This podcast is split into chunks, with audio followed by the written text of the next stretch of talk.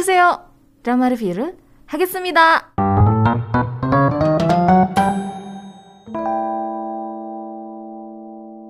Drama Daun Kani Counter mengumumkan season yang kedua sekaligus kepastian kalau Jo Byung Gyo itu akan tetap menjadi pemeran utama di drama ini. Walaupun tadi se- dikatakan sempat ketar-ketir ya karena aduh ada kasus pembulian nih yang biasanya kan kalau ada kasus pembulian gitu rata-rata yang kena kasus itu bakalan nggak muncul lagi gitu. Kalaupun muncul kayak butuh waktu yang lama banget. Cuman akhirnya season yang kedua dari The Uncanny Counter tetap diperankan oleh Jo Byung Gyo. Dirilis tanggal 29 Juli 2023, dibuka dengan rating 3, hampir 4 persen. Tapi aku ngerasa season kedua ini nggak seseru season yang pertama. Nggak tahu kenapa. Mungkin karena counter-counternya udah punya kemampuan, udah lebih jago gitu ya, atau gimana? Atau karena em, si roh jahatnya pun kayak nggak mati-mati, nggak beres-beres, kayak muter-muter di situ aja atau gimana? Aku nggak juga. Ya gitu deh pokoknya.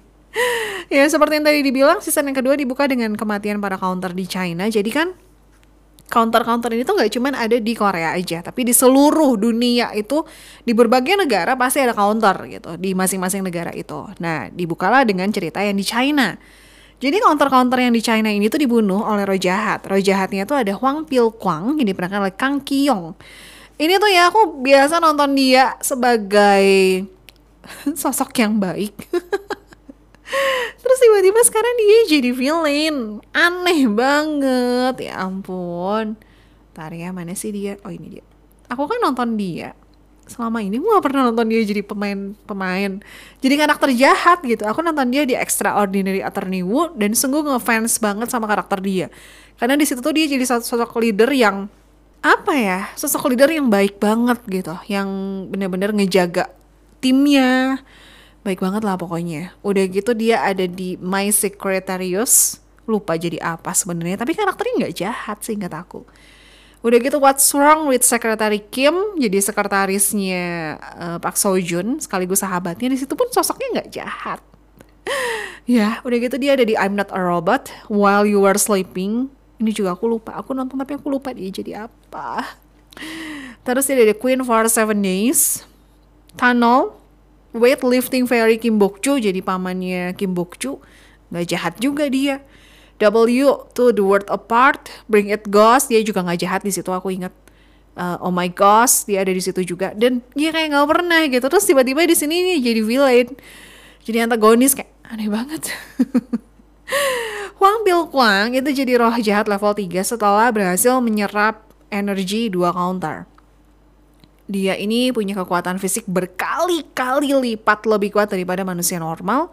Dia juga punya kekuatan psikokinesis di mana dia tuh mampu menyerang musuhnya hanya dengan kekuatan pikiran tanpa harus melakukan sentuhan fisik.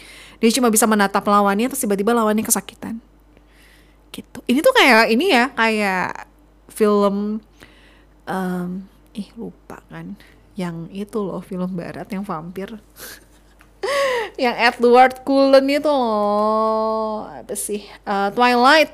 Ada tuh kan salah satu vampir yang punya kekuatan ini. Gitu.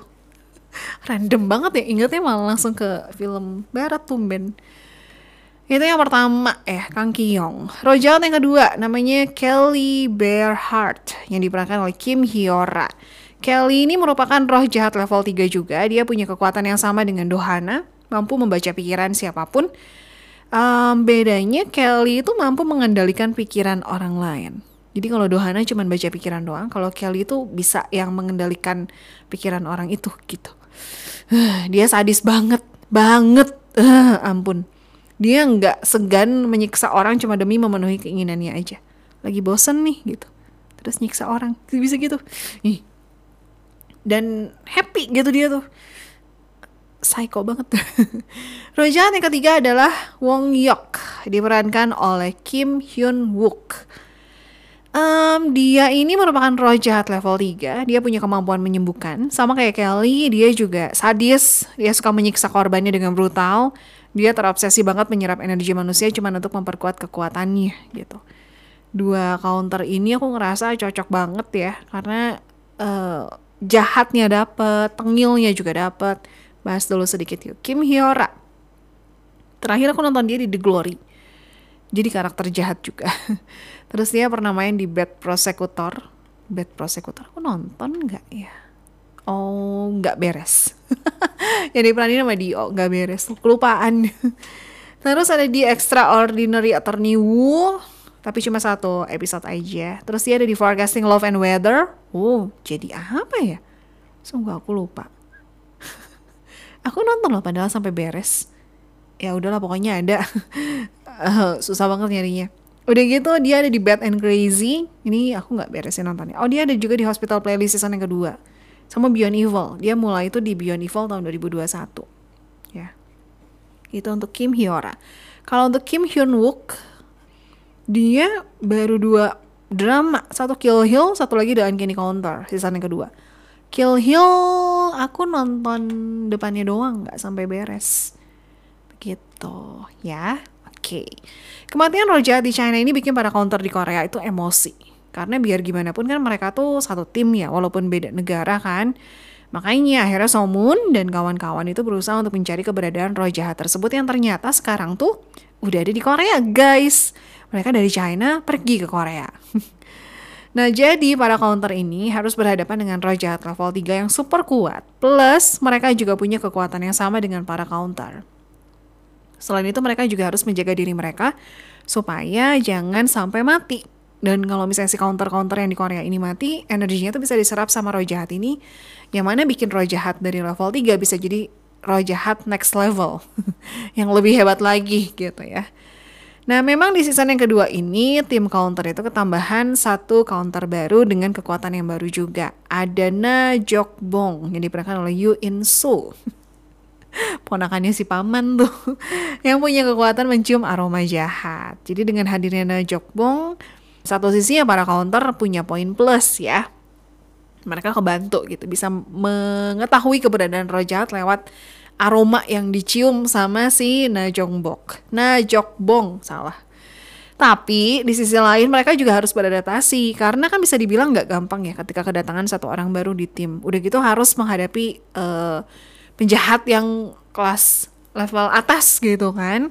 Terus mereka juga harus melatih Najokbong. Si counter baru ini tuh masih harus adaptasi dengan kekuatannya. Masih masih rewel lah aku lihat tuh dia tuh kayak uh, repot banget kalau sama dia. Terus masih labil juga gitu. Kadang dia ngerasa dia nggak layak jadi counter, masih harus dilindungi sama counter lain karena memang masih belum bisa memaksimalkan kekuatannya. Dan memang kalau dibandingkan uh, ngomongin soal kekuatan fisik dibandingin dengan counter-counter yang lain dia tuh nggak sehebat counter-counter yang lain dia kayak untuk tanding satu lawan satu gitu dia masih nggak bisa dia butuh bantuan counter-counter yang lain untuk melindungi dia gitu makanya si counter-counter tuh satu sisi kebantu satu sisi kayak punya PR tambahan nih gitu. Walaupun memang Salmon jadi lebih hebat jadi yang terhebat bahkan dan bisa dengan mudah panggil area mereka yang mana bikin kekuatan para counter ini meningkat. Kayak gampang banget manggil area tuh. Cuman someone kamu panggil area dulu. Di ya gimana lah gerakannya gitu tiba-tiba muncul areanya.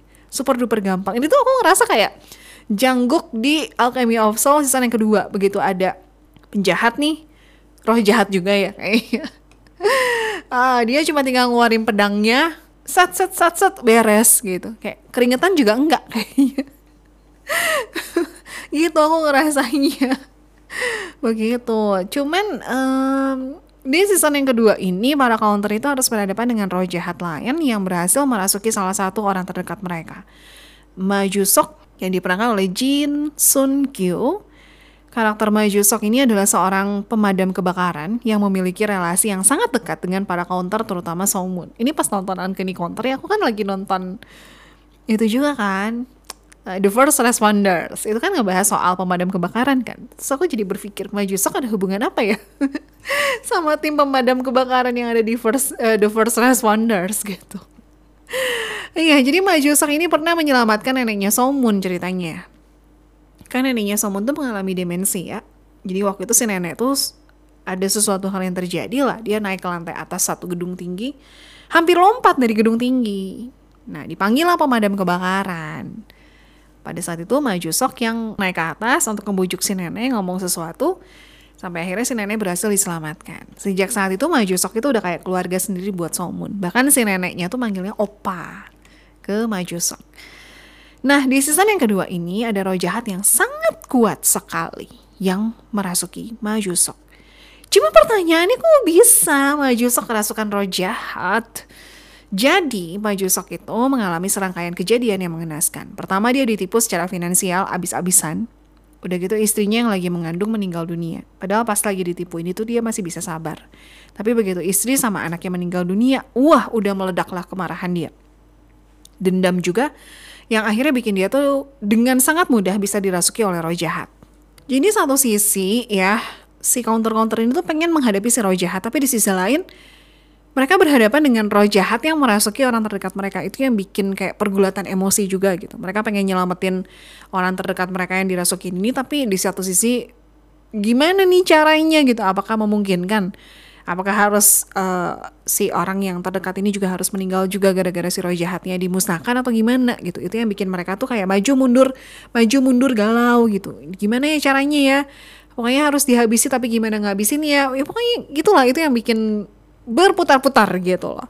Terus di uh, season yang kedua ini juga akhirnya terungkap masa lalu dari Dohana ya. Kalau season season sebelumnya mungkin udah ada yang keungkap sedikit-sedikit dari counter-counter lain, sementara di season yang kedua ini yang terungkap adalah masa lalunya dari Dohana. Iya, walaupun memang drama ini diambil dari webtoon, tapi ada beberapa perbedaan ya antara webtoon sama dramanya gitu. Jadi nggak bener-bener plek-plekan banget mirip itu enggak. Ya cuma jujur ya season yang kedua ini kalau menurut aku pribadi agak lebih ngebosenin dan ceritanya terlalu muter-muter gitu. Bahkan dari segi ratingnya pun lumayan turun ya kalau dibandingin sama season yang pertama.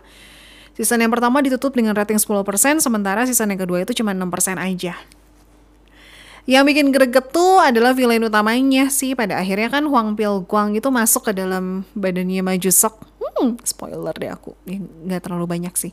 Ini yang bikin Salmon tuh cukup kesulitan melancarkan roh jahat. Karena dia tuh punya hubungan personal banget kan sama Majusok.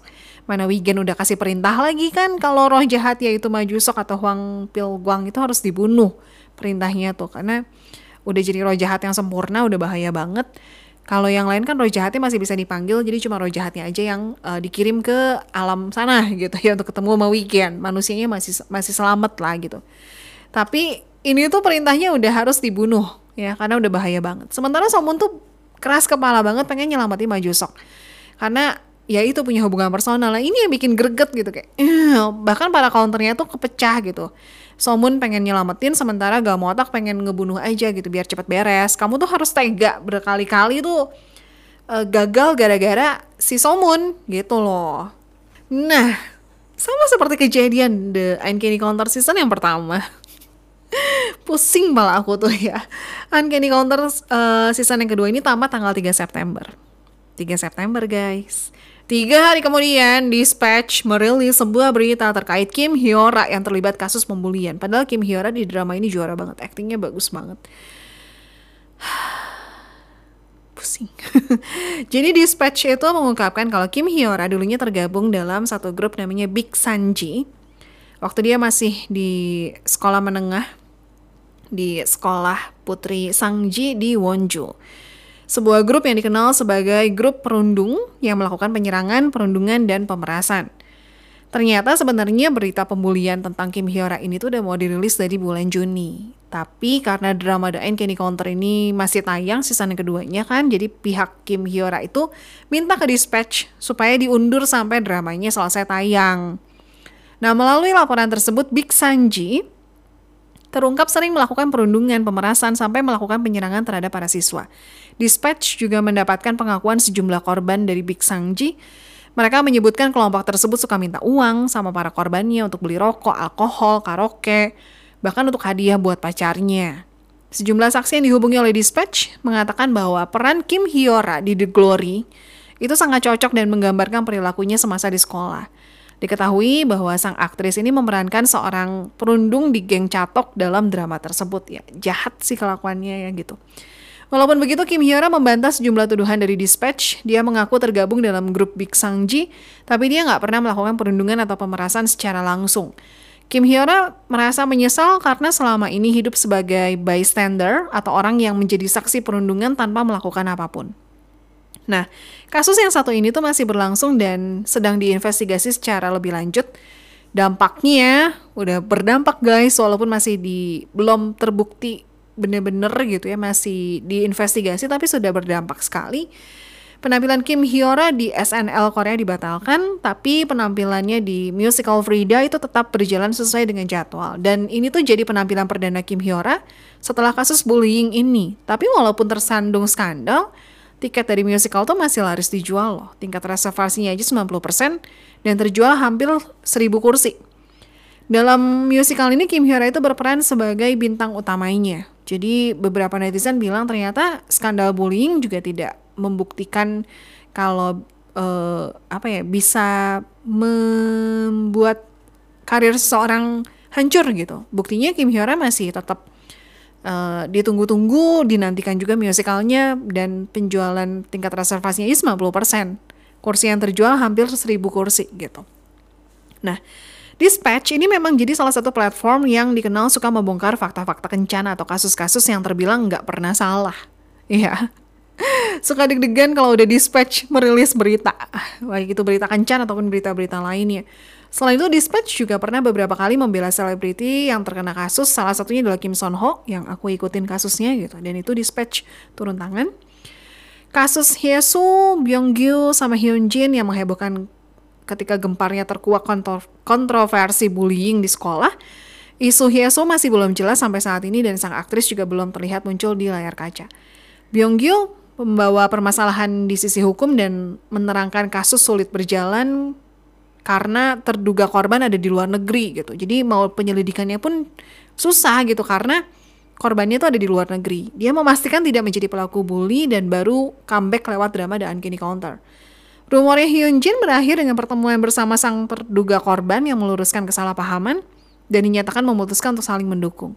Ketika heboh laporan bullying, ya JWP Entertainment itu menerangkan nggak bisa dipastikan gitu karena perbedaan ingatan setiap orang. Jadi um, faktanya dan seringnya korbannya inget banget pembuliannya seperti apa kapan gitu. Sementara pelakunya seringnya tuh lupa, udah lupa gitu. Ya memang seperti itu faktanya. Mau kamu nonton di drama Korea pun ya seperti itu dan memang kenyataannya pun seperti itu. Pelaku biasanya suka lupa. Sementara korbannya akan selalu mengingat apa yang dilakukan oleh pelaku. Jo Hyuk terseret kasus bullying tahun lalu dan dibantah tegas. Ini Jo Hyuk itu nama Jo Hyuk ya. Dispatch terungkap membantu mewawancarai teman sampai guru dan banyak di antara mereka yang memberikan pembelaan juga. Nah, melalui hal ini dilihat gitu, dispatch ada yang membongkar kasus pembulian, tapi ada juga yang turun tangan untuk membantu. Dirasa ini memberikan sikap yang berbeda deh, gitu. Dan kabar terakhir yang aku tahu adalah pihak Kim Hyo-rangnya akan menuntut dispatch. Kasusnya masih berjalan, tapi kayak terkubur seiring dengan berjalannya waktu gitu. Belakangan kayak udah mulai nggak terlalu banyak uh, berita seputar Kim Hyora. Terakhir ya itu uh, Kim Hyora agensinya akan menuntut dispatch. Itu sih itu pun udah gitu udah gitu belum ada lagi berita terbarunya. Begitu jadi ya agak bikin deg-degan ya. Sekarang tuh kalau misalnya drama udah mau beres bakal ada berita nggak ya? Apakah aktor atau aktris yang kita suka di drama ini tersandung kasus nggak ya? Gitu. Jadi ya mudah-mudahan kasusnya bisa cepat beres dan menemukan titik terang ya. Oke okay, teman-teman itu dia untuk The Uncanny Counter. Kalau misalnya teman-teman mau nonton season 1 dan season 2 tersedia di Netflix.